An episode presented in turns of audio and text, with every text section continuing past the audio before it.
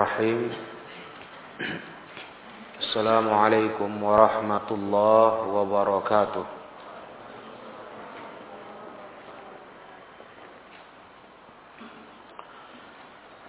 إن الحمد لله نحمده ونستعين ونعوذ بالله من شرور أنفسنا وفلا مضل له ومن يضلل فلا هادي له أشهد أن لا إله إلا الله وحده لا شريك له وأشهد أن محمدا عبده ورسوله يا أيها الذين آمنوا اتقوا الله حق تقاته ولا تموتن إلا وأنتم مسلمون يا أيها الناس اتقوا ربكم الذي خلقكم من نفس واحدة وخلق منها زوجها وبث منهما رجالا كثيرا ونساء واتقوا الله الذي تساءلون به والأرحام إن الله كان عليكم رقيبا يا أيها الذين آمنوا اتقوا الله وقولوا قولا سديدا يصلح لكم أعمالكم ويغفر لكم ذنوبكم ومن يطع الله ورسوله فقد فاز فوزا عظيما فإن أصدق الحديث كتاب الله وخير الهدى هدى رسول الله صلى الله عليه وسلم وشر الأمور محدثاتها فإن كل محدثة بدعة وكل بدعة ضلالة وكل ضلالة في النار أما بعد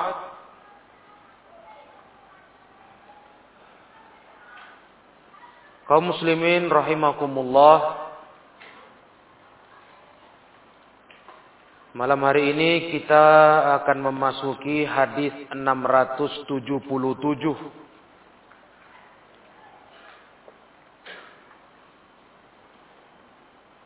Melanjutkan pelajaran Kitabul Buyu.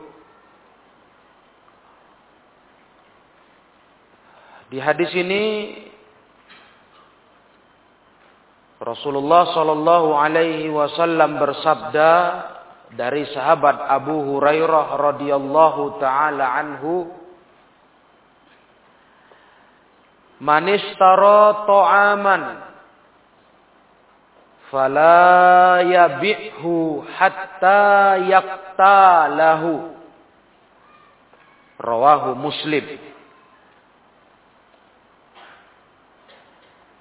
Barang siapa yang membeli makanan dia beli makanan. Maka janganlah dia jual kembali makanan itu sampai dia sudah menimbangnya. Hatta yaktalahu sampai dia menimbangnya.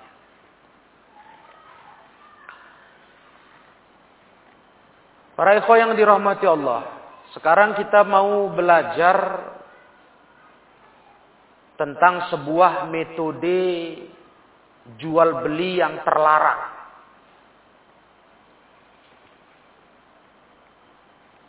Walaupun masalah ini mesti difahami hadis yang kita baca tadi difahami dengan kelengkapan riwayat-riwayat lainnya. Sebagaimana yang dibimbing oleh para ulama mazhab. Kalau dari hadis ini saja, maka kita dapat kesimpulan salah satu metode jual beli yang terlarang adalah seseorang membeli makanan tanpa ditimbang. Itu istilah fikihnya jual beli dengan sistem juzaf. Atau bahasa kita spekulatif. Borongan. Tidak ditimbang para ikhwah. Tidak dihitung. Itu juza. Sistem juza.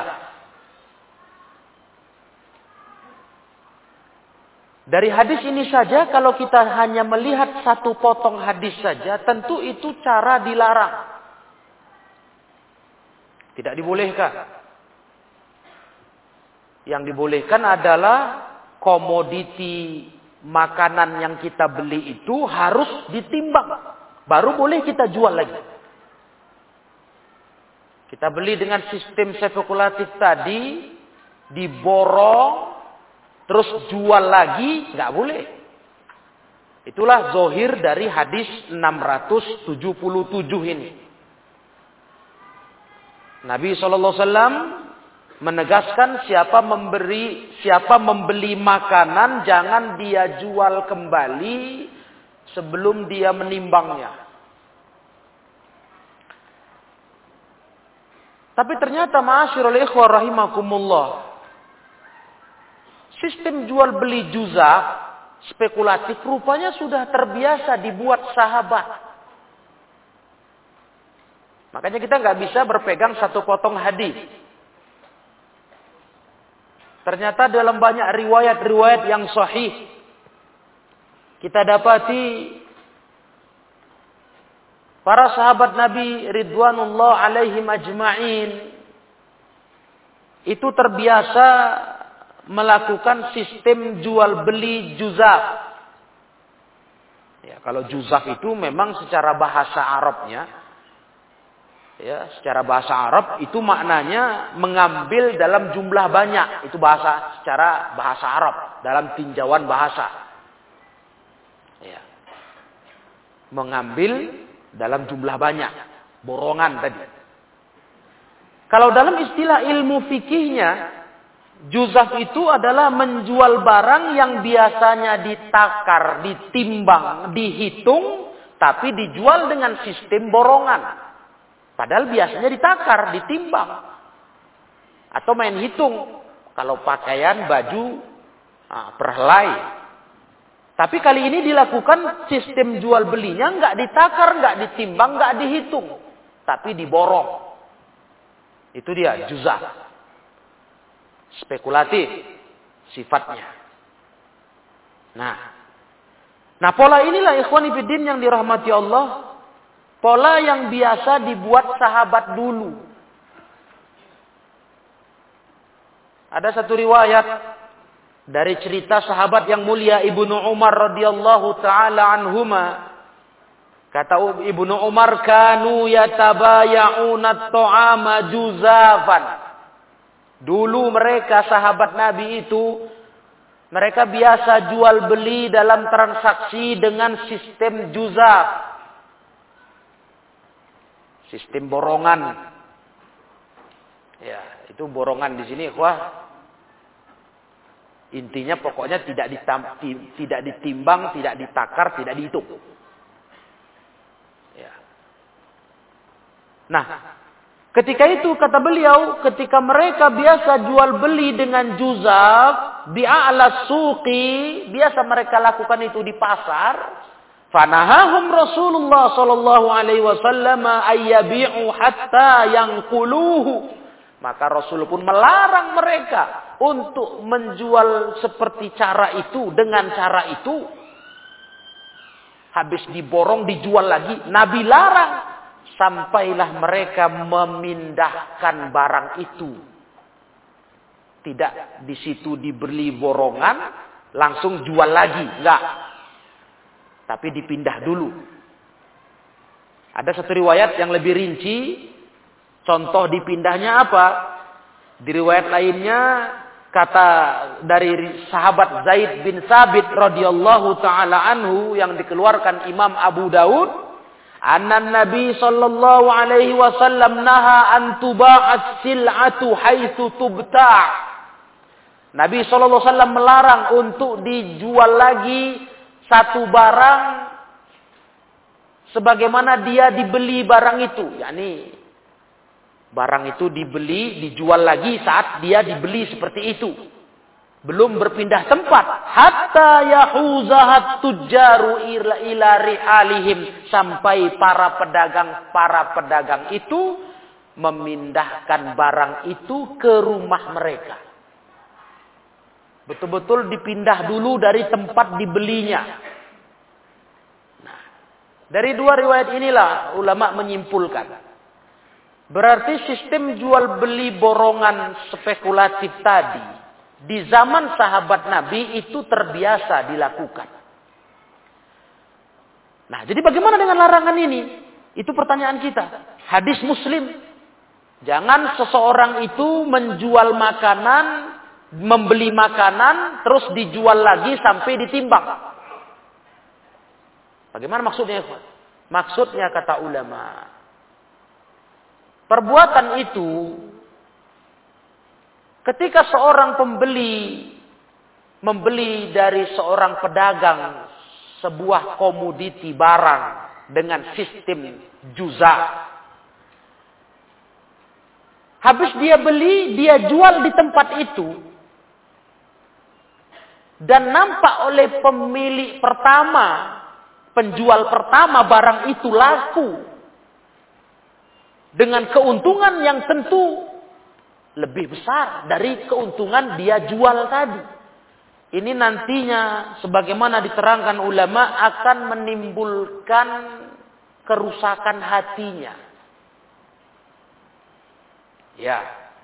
Dan bisa memancing dia untuk berbuat sesuatu yang merusak akad mereka sebelumnya. Bisa buat pikiran kotornya bermain. Bisa saja dia punya pikiran melihat untungnya kok besar ini. Dia akan buat tipu daya untuk menyatakan penjualan yang pertama transaksi antar mereka dengan sistem borongan tadi ada cacatnya. Karena tergiur dengan keuntungan dalam penjualan kedua oleh si pembeli tadi. Si pembeli jual lagi tapi barang di tempat. Nah, ini yang dihindarkan dalam Islam. Nah, itu yang disarah oleh ulama. Karena kondisinya para ikhwan yang mulia, waktu si penjual pertama menjual kepada pembeli, itu kan sistem borongan. Nggak dihitung kilo, dihitung dengan perhelainya kalau baju. Atau dengan cara ditakar. Lain kalau ditakar di kilo, ya dia jelas puas hati. Nah, istilahnya, ya sudahlah. Ini untung penjual si pembeli tadi dengan menjual lagi. Karena dia sudah merasa mantap. Aku nggak ruginya. Karena jelas hitungan kilonya atau perhelainya. Tapi kalau di sistem borongan para ikhwah. Bisa jadi akan timbul di pikiran si penjual pertama, pemilik barang pertama, ada rasa jengkel, dongkol. Coba kalau aku aja yang jual tadi. Akan untung aku seperti dia. Ketika barang itu belum dipindah. Nah itu masalahnya. Ternyata inti larangan Nabi SAW seseorang membeli barang. Kemudian barang itu dijualnya lagi. Dalam kondisi dia beli dengan cara borongan. Nanti merusak hati penjual pertama. Pemilik barang. Nampak di mata dia untung yang besar. Dalam kondisi tadi dia dibeli dengan sistem borongan. Timbul rasa nggak puas hati dengan akad pertama. Nah, ini yang Rasul nggak mau. Makanya para sahabat dulu ketika dilihat Nabi menjual dengan sistem itu, dibeli borongan terus dijual lagi di tempat, arti pindah tangan sekejap saja itu. Nah, Rasul larang, nggak boleh itu. Pindahkan dulu kata Rasul. Nah, Supaya menghindarkan kerusakan hati tadi. Begitulah Islam ini, para ikhwah, luhurnya ajarannya. Maka jual beli sistem borongan spekulatif. Nah, itu kan kadang ada skala besar, ada yang kecil. Tapi ya sistemnya begitu. Yang mestinya ini biasa ditimbang, kali ini ditumpuk saja. Nah, sistem tumpuk kata kita kalau di pasar. Berapa setumpuk itu? Ini jemaah yang mulia tidak apa-apa, tidak masalah, dibolehkan, dibenarkan dalam Islam. Yang jadi masalah tadi, jika membeli dengan skala besar untuk dijual kembali, tapi tidak dipindahkan lebih dulu. Untuk menghindarkan dari penjual pertama melihat si pembeli ini menjual lagi dengan harga tentu yang lebih menguntungkan. Itu yang Nabi nggak mau. Maka Nabi SAW sebagaimana riwayat Ibnu Umar tadi melarang para sahabat meneruskan sistem itu kecuali mereka pindahkan barangnya dan dalam riwayat Abu Daud yang tadi kita baca memindahkan barangnya seperti contohnya mereka pindahkan barang itu ke rumah mereka. Iya.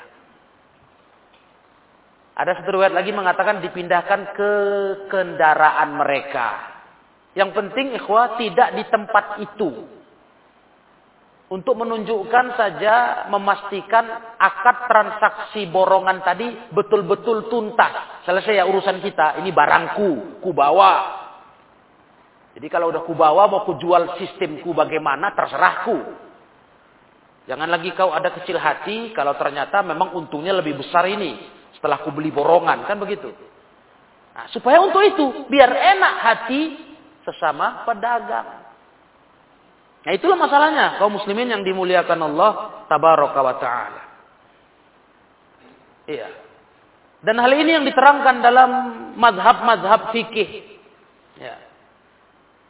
Hanya saja kalau di dalam kitab-kitab mazhab fikih dikatakan pengecualian hukum asal larangan jual beli dengan cara borongan spekulatif tadi itu karena umat manusia sangat membutuhkannya. Wallahu alam. Kalau saya merasa lebih tepat sebagaimana diungkapkan beberapa ulama karena ada contoh di, an, di antara kalangan sahabat. Karena kalau nanti kalimat kita membiasakan dibutuhkan dibutuhkan Cenderung nanti seakan-akan hukum itu mengikut kepada kebutuhan orang. Ikut kepada kebutuhan pasar. Nah, ini yang bahaya. Tapi kalau kita katakan ini adalah perbuatan para sahabat. Dan perbuatan sahabat adalah hujah ketika Nabi tidak melarang. Ini lebih selamat. Nah, karena standar kebutuhan itu nanti beda-beda. Ikhwan cerita butuh, dibutuhkan masyarakat, dibutuhkan umat, memang standarnya nanti beda-beda. Ya, kalau kita nggak pagari dengan benar ini, semua orang akan berkata saya butuh, saya perlu. Jadi kacau nanti hukum agama. Nah, begitu. Dan ikhwanifidin yang dirahmati Allah subhanahu wa ta'ala. Kalimat larangan Nabi untuk penjual menjual barangnya dengan dengan sistem spekulatif borongan, kemudian pembelinya menjual lagi barang itu di tempat semula yang dia beli dan dia harus pindahkan dulu untuk bolehnya itu ke kendaraan mereka, lafat kepada kendaraan dipindah, yakni diboyong, diangkat, itu riwayat Bukhari. Kalau dipindah ke rumah, itu riwayat Abu Dawud. Saya jelaskan ini ke ikhwah hanya untuk menunjukkan biasa memang di zaman sahabat pola bisnis jual belinya sistem borongan. Itu biasa. Juzah itu biasa. Yang Nabi tak mau tak bolehkan ke mereka adalah kalau habis diborong, dibeli, dibeli, dijual lagi di tempat semula. Nah, ini yang tak boleh kata Nabi. Pindahkan dulu. Nah, atau yang diistilahkan dalam istilah fikih al-qabdu. Al-qabdu itu dipegang, artinya positif. Ya, kita tunjukkan hak milik dengan kita boyong barang. Enggak di tempat itu. Kita terus jual lagi dengan sistem kita. Setelah tadi kita beli dengan cara borongan. Nah begitulah para ikhwan yang dirahmati Allah tabaraka wa ta'ala. Dan para ulama fikih bersepakat. Secara global sistem jual beli spekulatif ini boleh. Ya. Sampai-sampai Al-Imam Ibnu Qudamah rahimahullah beliau menegaskan bolehnya melakukan jual beli setumpuk barang tanpa ditimbang, tanpa ditakar. Sampai kata Imam Ibnu Qudamah yang dikenal sebagai tokoh besar mazhab Hambali. Kitab yang dikenal karya beliau tentang mazhab Hambali, kitab Al-Mughni. Berjilid-jilid. Kitab Al-Mughni. Apa kata beliau? Kami tidak mengetahui adanya khilaf, perselisihan ulama membolehkan masalah seperti ini. Sampai-sampai seakan-akan udah nggak ada perselisih ulama. Ah, hampir ijma. Ah, begitulah ya. Jadi yang Nabi larang tadi, jangan dia jual lagi si pembeli tadi, beli barang dengan borongan, jangan jual lagi sampai ditimbang. Itu maknanya apa ya? Maknanya seperti yang dituturkan di riwayat tambahan-tambahan tadi. Ya, ini memang Islam menjaga betul. Jangan sampai pintu muamalah ini menjadi pintu pengrusak hati di antara kita. Nah, di sini ada tambahan pelajaran yang ter, tersirat. Berarti Islam memang sangat menjaga urusan hati kaum muslimin. Dan Allah Ta'ala maha tahu celah kerusakan celah kerusakan hati di antara umat Islam ini salah satu pintunya adalah bab muamalah. Jual beli, transaksi. makanya para ikhwah, dalam transaksi ini kita harus betul-betul jaga syariat. Ya. Kalau istilah orang awam masyarakat umum apa? Enak sama enak kita maunya katanya. Itu kalimat ikhwah, itu dibangun di atas dasar prinsip syariat. Memang syariat itu begitu. Antarodin, saling ridho. Makanya celah-celah yang bisa merusak saling ridho dalam transaksi itu ditutup. Tutup syariat. Ditutup agama. Karena kalau seperti tadi terjadi dibiarkan. Seorang pedagang barang, datang pedagang itu, jual barang, dibeli oleh seseorang, diborong, tanpa ditimbang, tanpa dihitung, tanpa ditakar. Habis dia borong, dia jual dengan pola dia. Nah, ini kan bahaya. Penjual pertama nanti bisa akan merasa dirugikan. Akan tidak enak hati dia. Merasa dibodohi dan sebagainya. Nah, ini nggak dibolehkan Islam. Tidak boleh, yang mulia. Sama nanti kita akan belajar juga insya Allah ketemu hadis. Larangan orang kota menjual komoditi barang dagangan orang desa. Dengan cara menjegat di jalan sebelum sampai kota. Dasarnya apa yang mulia? Dasarnya adalah kalau orang desa ini tak mengerti pasaran harga, nggak tahu dia ini barang yang saya bawa ini berapa ini pasarannya di pasar sana oleh seorang pemborong, ya, tengkulak, dia borong di jalan. Nah, ini bahaya, masyarakat ikhwah. Kecuali si, si petani orang desa ini ngerti harga. Dia jual dengan standar harga yang dia mau. Sesuai dengan yang dia yakini. Ya mungkin antara jual jual sedikit dengan jual banyak kan beda harga. Kan begitu. Borong dengan jual beberapa kilo saja kan beda harga. Ah, dia tahu, nggak ada masalah. Tapi ketika dia tidak tahu, memang dimanfaatkan ketidaktahuannya itu oleh orang kota. Ini dilarang Nabi. Itulah luhurnya Islam. Nah, luhurnya Islam para ekor yang mulia. Dalam Islam muamalah ini tak dilarang kita mengambil untung berapa kali lipat pun dari barang dagangan. Hanya saja hindari kasus-kasus seperti ini. Ya. Kita mengambil berlipat-lipat keuntungan, tapi kita membeli dari penjual pertama dengan sistem yang tidak jelas. Timbangan takarannya. Tidak jelas hitungannya. Dan dia tahu, dia ngerti bagaimana kita menjualnya dengan keuntungan berlipat. Ini yang Islam tak mau. Merusak hati umat Islam. Masya Allah kaum muslimin yang dirahmati Allah tabaraka wa ta'ala. Maka dengan hadis 677 ini sudah jelas sekali. Apa yang dilarang dalam Islam dari sistem jual beli dengan metode juza. Metode borongan. Hmm. Metode membeli secara borongan. Sistem beli banyak tanpa hitung-hitungan per kilo atau per bijinya, per helai. Nah, ini para ikhwan mulia. Sebagian ulama memang ada yang mengatakan ini terbatas hanya dalam bab makanan. Karena hadisnya begitu. Iza aman. Tapi kalau kita melihat dari pendapat yang lebih kuat dari keseluruhan riwayat, ini mencakup seluruh barang dagangan. Nggak mesti makanan.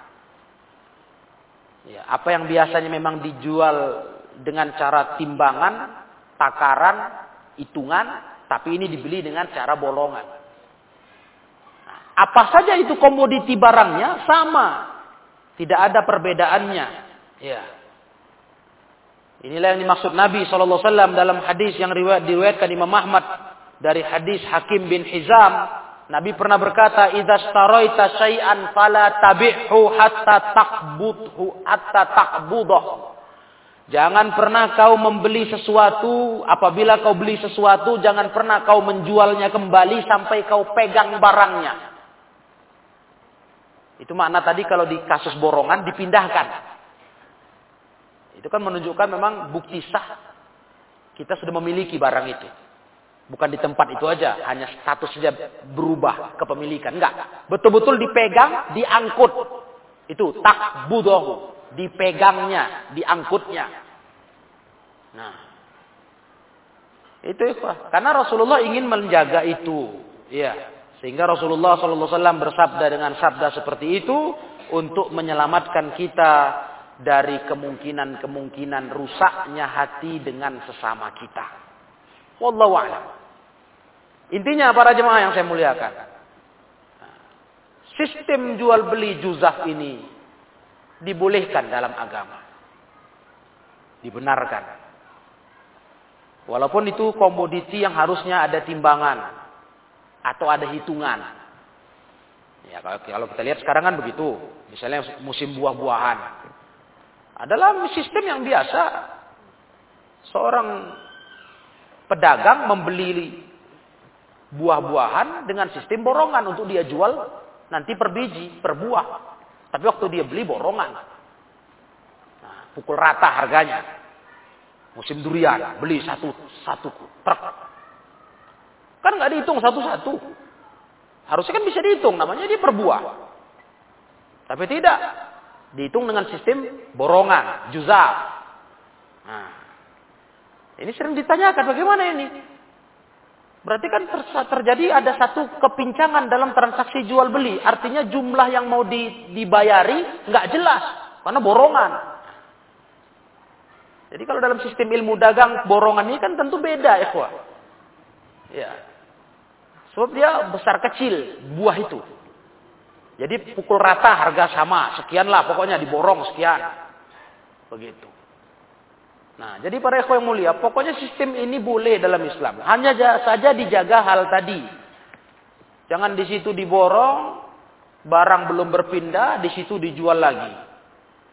Nah, ini bisa menimbulkan perasaan yang tak baik pada penjual pertama. Bisa menimbulkan hal-hal yang tidak Eh, menyenangkan dalam hati sesama kita. Wallahu a'lam bissawab.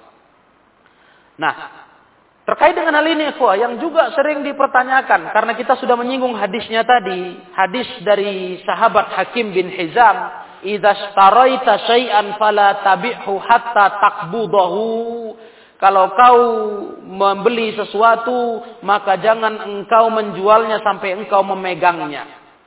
Nah, di sini masyaallah ikhwah, muncul satu pertanyaan terkait dengan jual beli barang yang belum dipegang, belum diterima. Bagaimana hukumnya? Ya. Apalagi zaman sekarang banyak transaksi online, dropship. Ini transaksi dunia maya. Online.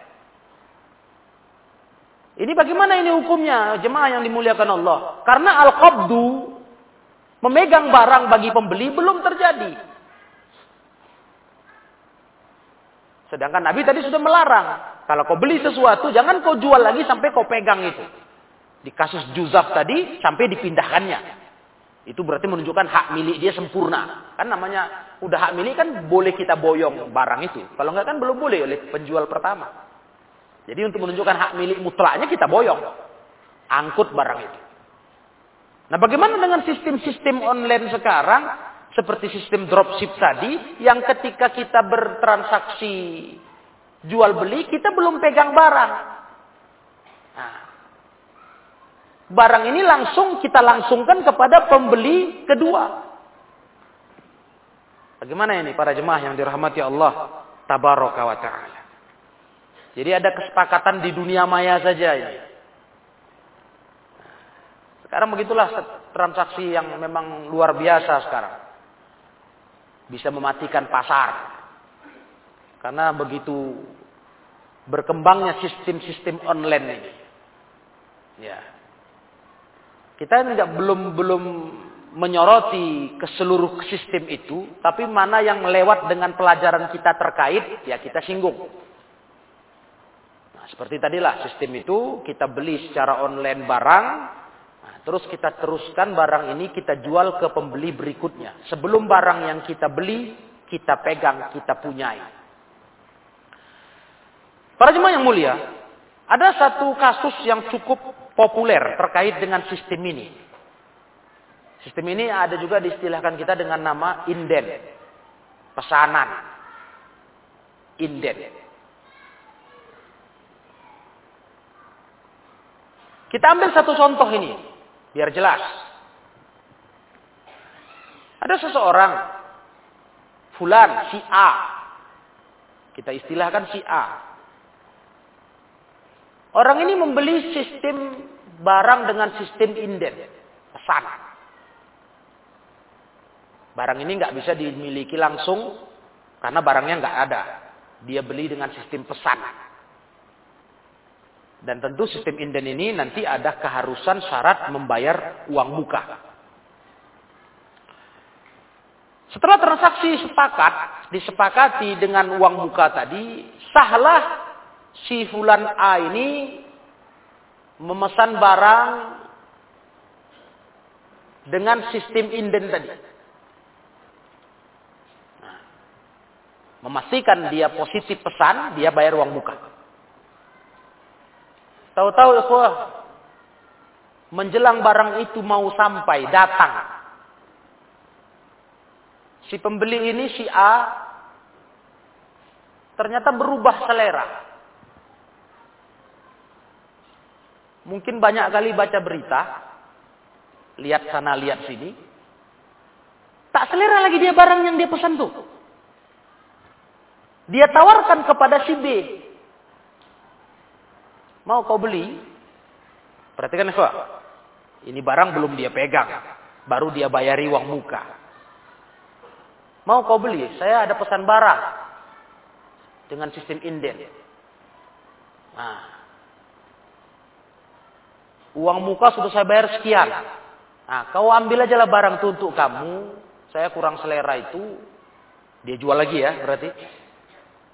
Kasih aja seperempat uang muka itu aja balikkan ke saya.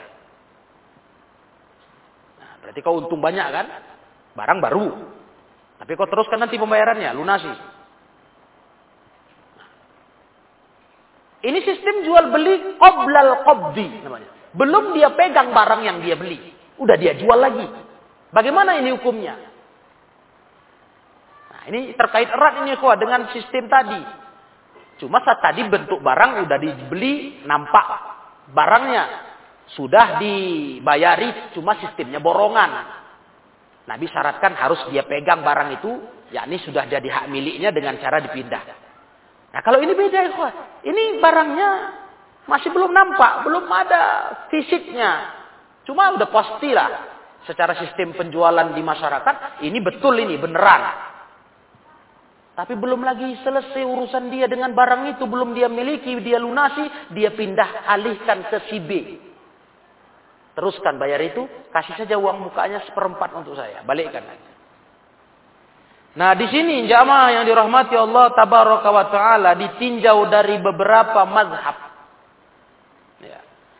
Kalau kita lihat dari beberapa beberapa, pendapat mazhab, larangan sistem jual beli seperti ini yang belum diterima oleh pembeli pertama udah dijual kembali ke pembeli berikutnya ini khusus katanya hanya untuk barang berupa jual beli makanan. Kalau lain makanan boleh. Dan itulah pendapat mazhab maliki. Mazhab maliki melarang jual beli sistem itu cuma komoditinya makanan yang dilarang. Lain makanan boleh. Kata mazhab maliki.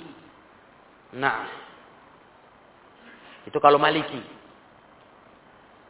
Tetapi para ikhwah yang dirahmati Allah. Kalau mazhab syafi'i. Perhatikan mazhab syafi'i. Mazhab syafi'i dalam hal ini berbeda dengan mazhab maliki. Beda.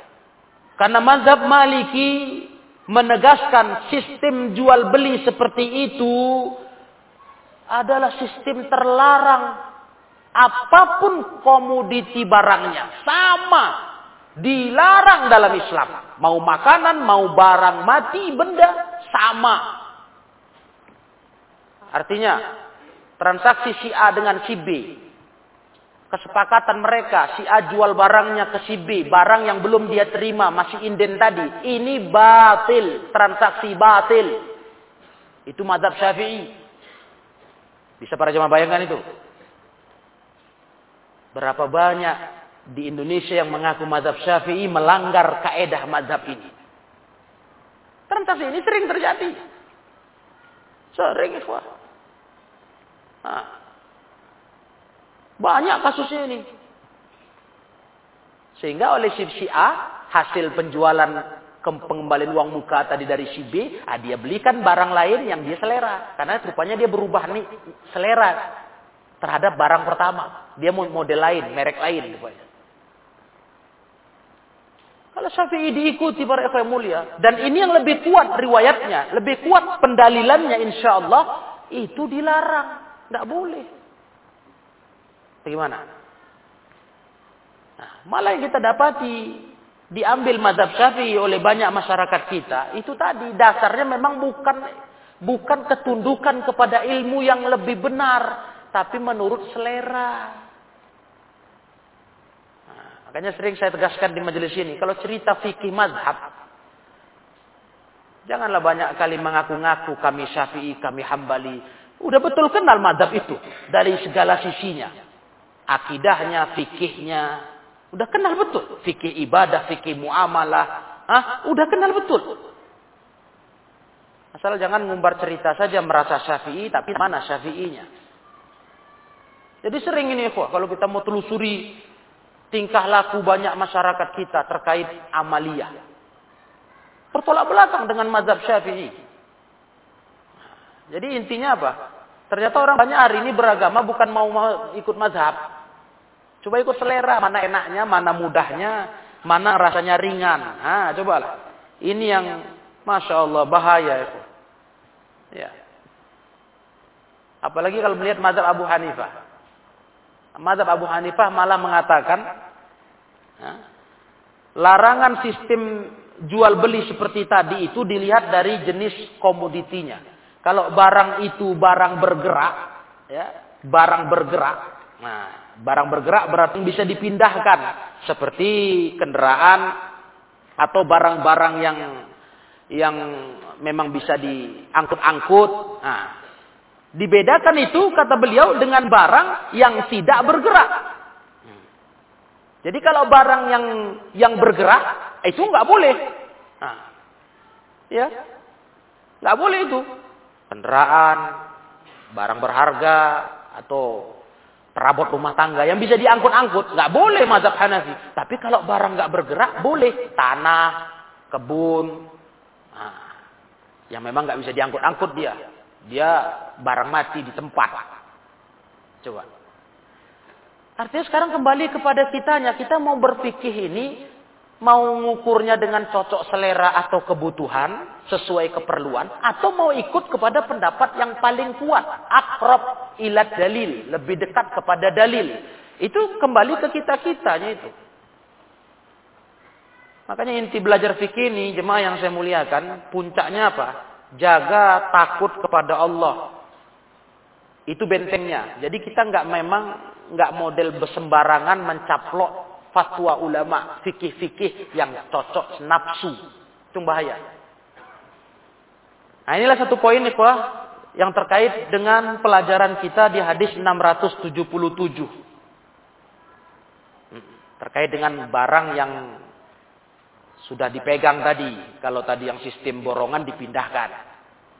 Menjual barang yang belum dipegang. Berarti belum dipegang kan. Kalau yang sistem inden ini. Pesanan. Ini yang nggak boleh. Kalau kita mau selamat mengikut mazhab syafi'i nggak boleh itu. Nggak boleh. Hah? Nggak boleh. Harusnya kita selesaikan dulu barang itu jelas hak milik kita. Tunggu dulu datang barang itu, bayari sesuai kesepakatan, nah baru jual lagi. Ya, udah kita pegang barang, baru jual lagi. Itu baru jelas. Tapi ketika barang itu belum nampak dipegang, cuma kita pindahkan saja dengan transaksi seperti contoh tadi antara si A dan si B. Nah ini jelas. Yang lebih kuat pendapatnya itu dilarang. Nah itu tidak dibolehkan. Wallahu a'lam. Ya begitulah para ikhwah yang dirahmati Allah.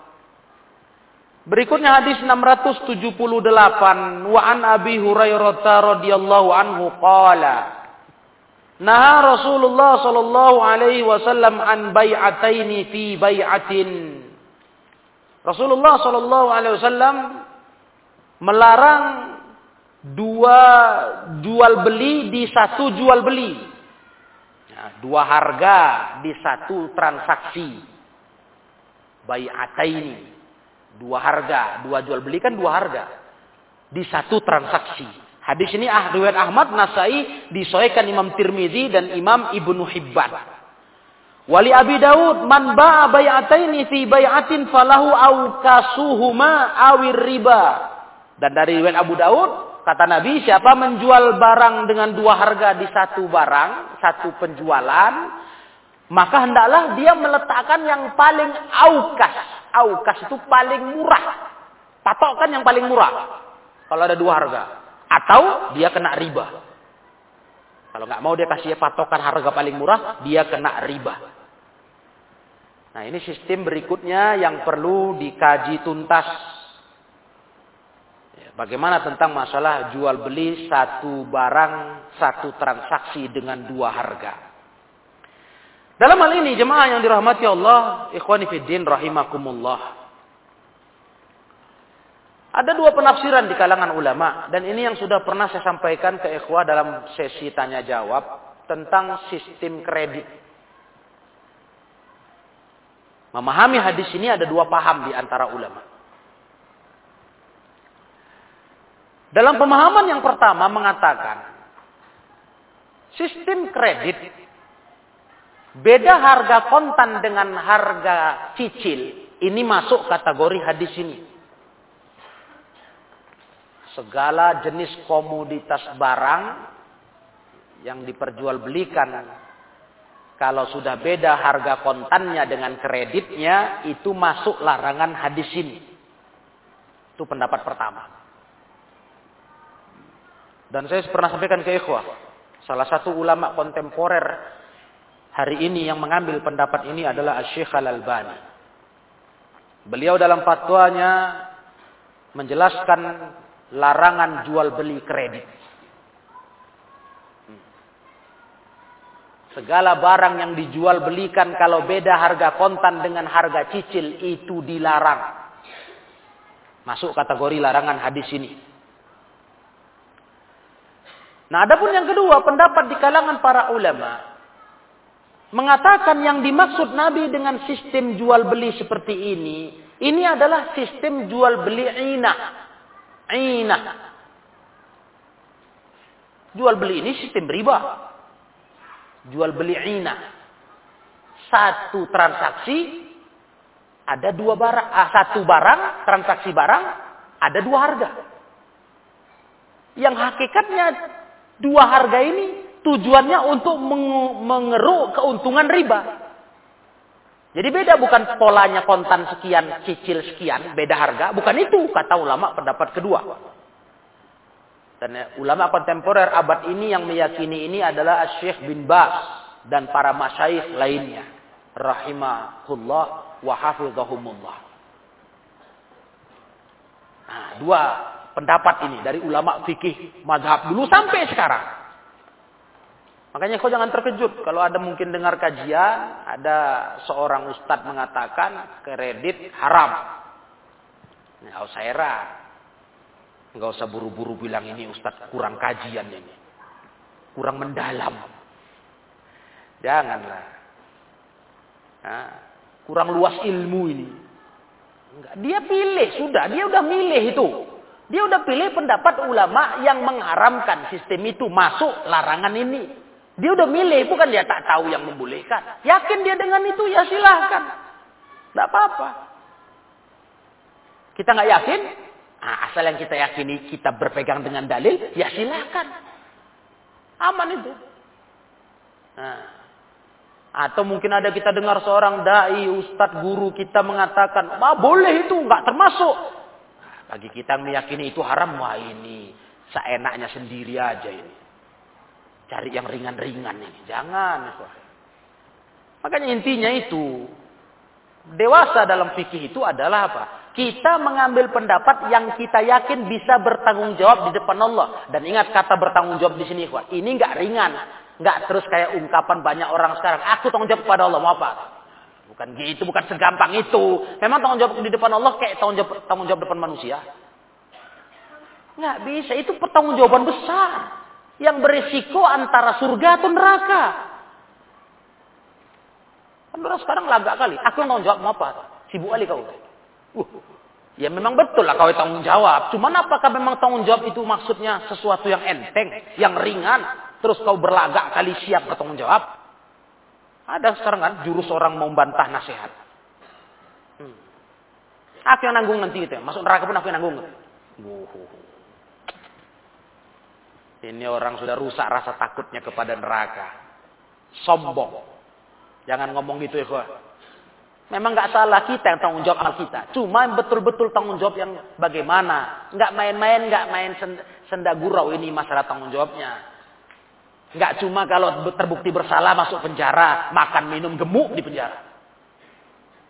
Itu dunia. Masih bisa gemuk di penjara itu. Entah gemuk dipukul, entah gemuk makan, nggak tahu lah. Pokoknya masih bisa gemuk lah kata orang. Mungkin ada yang betah di penjara makan gratis. Tapi ini masalah akhirat, azab. Makanya jangan lagak, aku tanggung jawab, aku tanggung jawab. Jangan, itu kesan sombong. Ya, jadi di sini saya mengajak ikhwan fillah meningkatkan rasa takut pertanggungjawaban itu. Nah, itulah adilnya kita memaham fikih. Ya kita nggak paksa orang ikut fikih yang kita yakini, kita anut. Emang masing-masing. Cuma kita berpesan, sama-sama berpesan untuk diri sama-sama. Ingat tanggung jawab pilihan kita. Makanya kita begitu milih pendapat, dalami dulu betul-betul. Ini yang betul, mantap saya. Ini yang kuat insya Allah. Nah, Begitu. Nah, jadi masalah ini ya Ini cukup populer di kalangan kita, masyarakat Islam. Kenapa? Karena salah satu yang dibutuhkan hari ini, yang memang susah kali orang lepas, kredit. Sekarang apakah karena kita butuh kali kredit, kita ambil pendapat yang boleh kan? Ya nggak begitu juga sih. Kembali kepada kaidah tadi, cobalah dalam dulu pelajari bagaimana bagaimana, ah, baru kita pilih nggak bisa sembrono. Suka-suka kita. Ya. jadi begitu para ikhwan. Karena ini sangat sangat diperlukan kali. Aduh, apalagi ibu-ibu, umat kita, para mama-mama, wah, nggak kredit pening otaknya. Mengamu lah dia. Kapan terbeliku katanya. Kapan terbeliku katanya. Kapan aku punya? Bawa mati nanti aku kepinginnya. Nah, payah kali dia bilang gak usah kredit. Payah. Ya kan? Nah, inilah dunia kita sekarang. Nah, oleh karena itu, masalah ini masalah yang memang diperselisihkan ulama. Sudah sangat jelas perselisihan itu. Nah, namun pendapat yang mengatakan sistem inah itu yang dimaksudkan hadis ini. Yaitu sistem yang bagaimana para eko yang mulia. Sistem inah itu adalah satu contoh. Ini sistem inah. Ini yang dimaksudkan hadis ini menurut pendapat kedua Syekh bin Bas, bahkan ada satu kitab khusus tipis ah, yang ditulis tentang jual beli kredit. Hukmul baik bit taksid judulnya. Hukum jual beli sistem kredit. Nah, saya dengar kabar-kabar dulu sudah ada terjemahan. Wallahualam saya belum lihat bentuk terjemahnya. Aslinya itu. Hukmul baik bit taksid. Hukum jual beli kredit. Nah, di situ diungkapkan ulama-ulama salaf memahami hadis ini kepada sistem jual beli inah. Satu barang dua harga. Bagaimana itu? Begini, kok misalnya contoh. Ada seseorang ya yang punya tanah. Ya, juragan tanah mungkin dia. Didatangi oleh seseorang yang mau pinjam duit. Pinjam uang.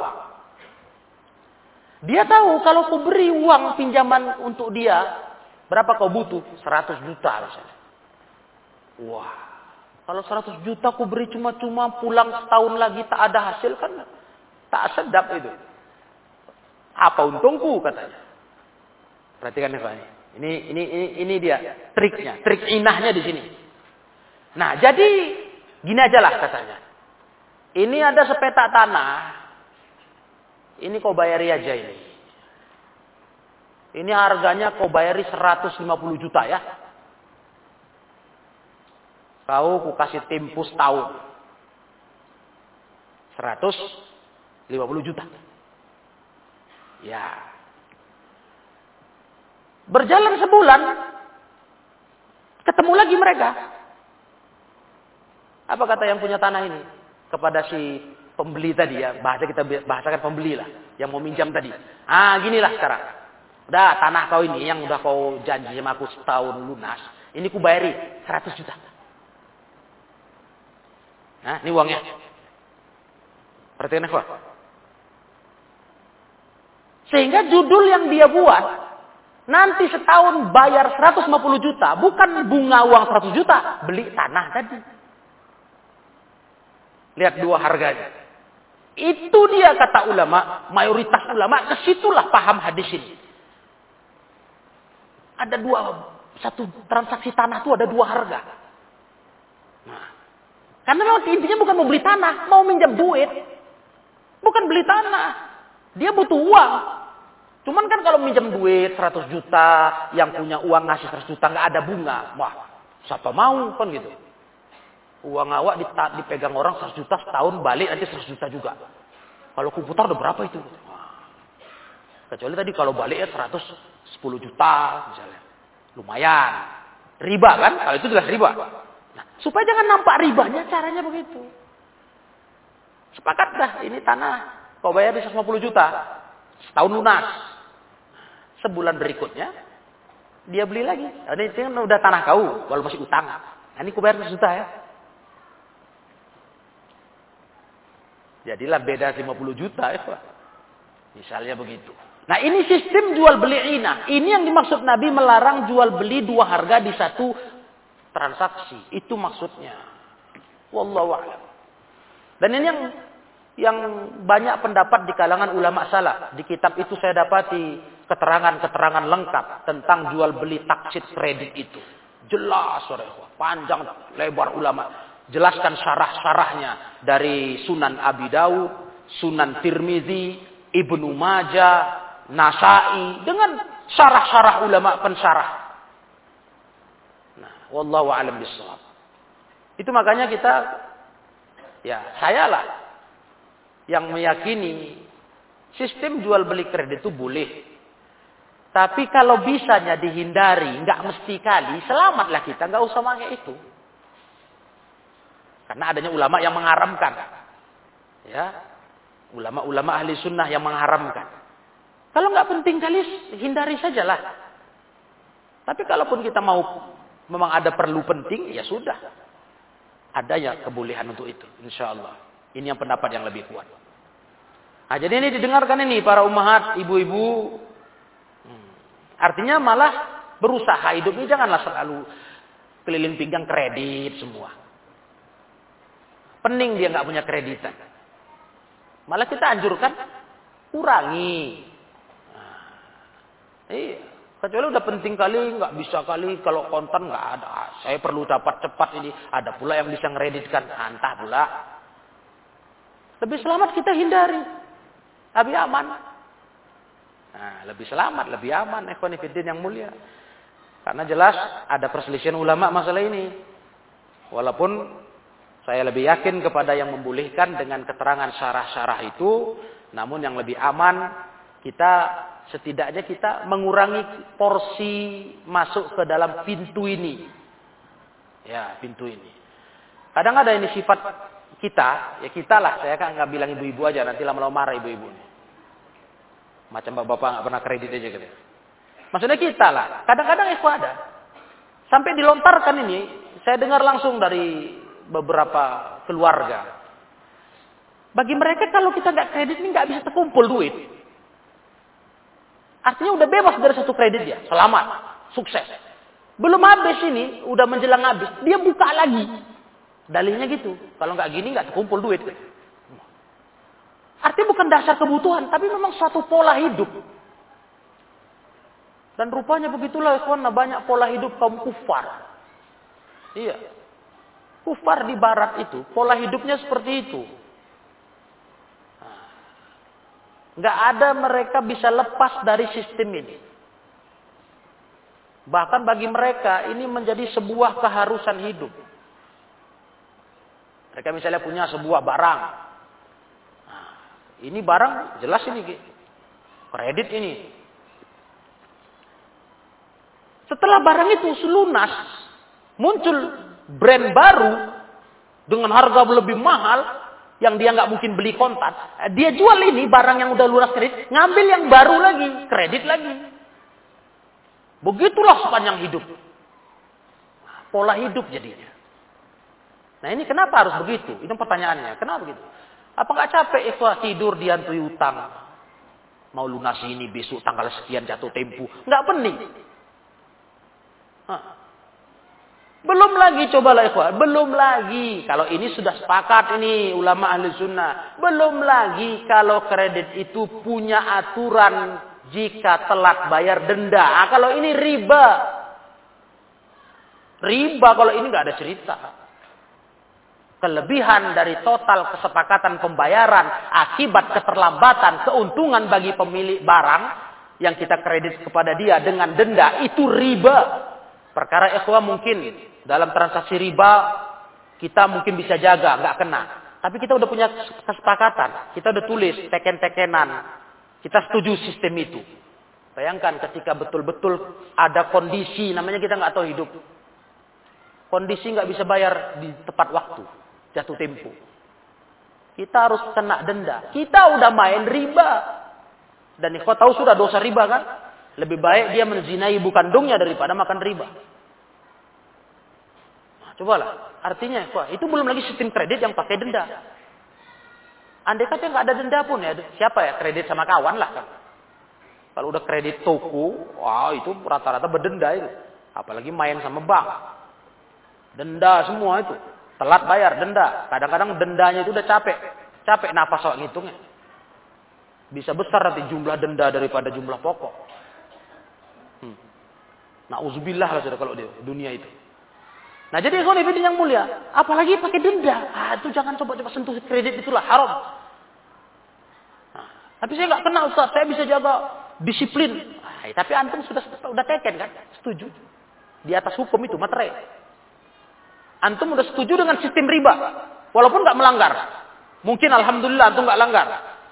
Keuangan stabil, jualan stabil, bisnis stabil, bayar tepat waktu. Tapi sudah sepakat kita, ridho dengan sistem riba. Kita teken.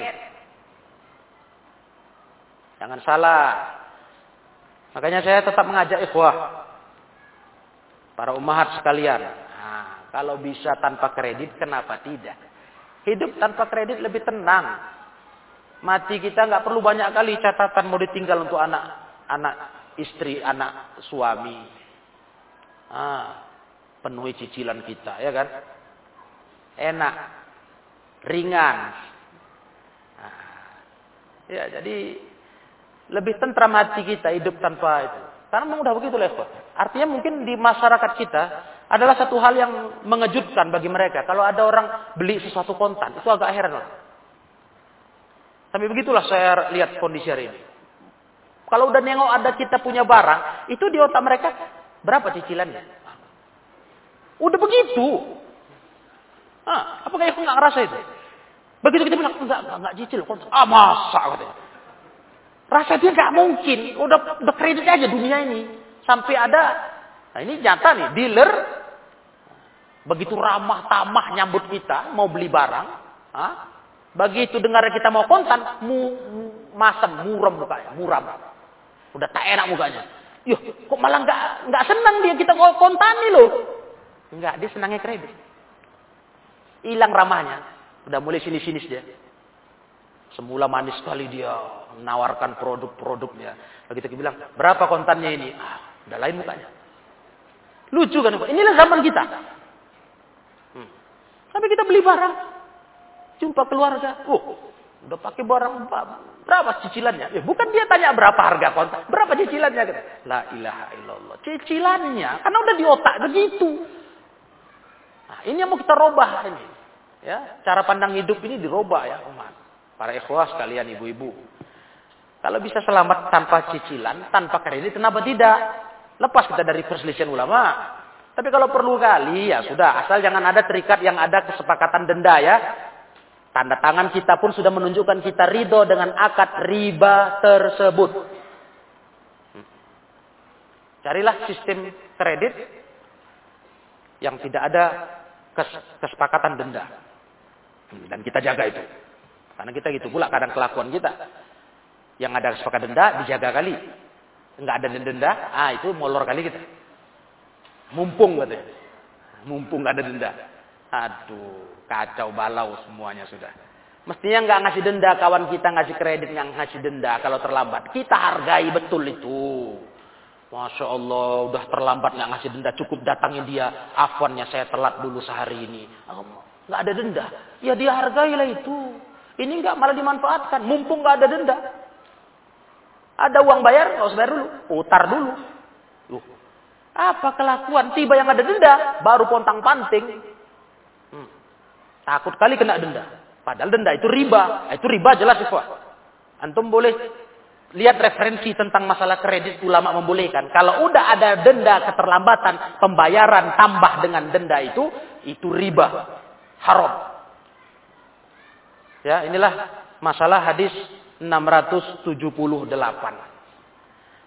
Ini cukup sering sebenarnya kalau dalam kajian umum artinya non kitab kita singgung-singgung ini. Naha an bai'atin an bai'ataini uh, fi bai'atin Nabi melarang dua harga di satu jual beli. Nah, sekarang kita ketemu khusus hadisnya, alhamdulillah. Dengan syarah yang tadi saya sampaikan dari pemaparan para ulama yang mensyarah hadis ini. Jadi demikianlah kaum muslimin, para ikhwah. Kiranya ini yang dapat kita tambah dulu untuk kajian kita. Mudah-mudahan ini bermanfaat. Ya. Insya Allah ini berguna untuk amalan fikih kita ke depannya. Demikian wallahu alam bissawab wa akhiru da'wana anil hamdulillahi rabbil alamin.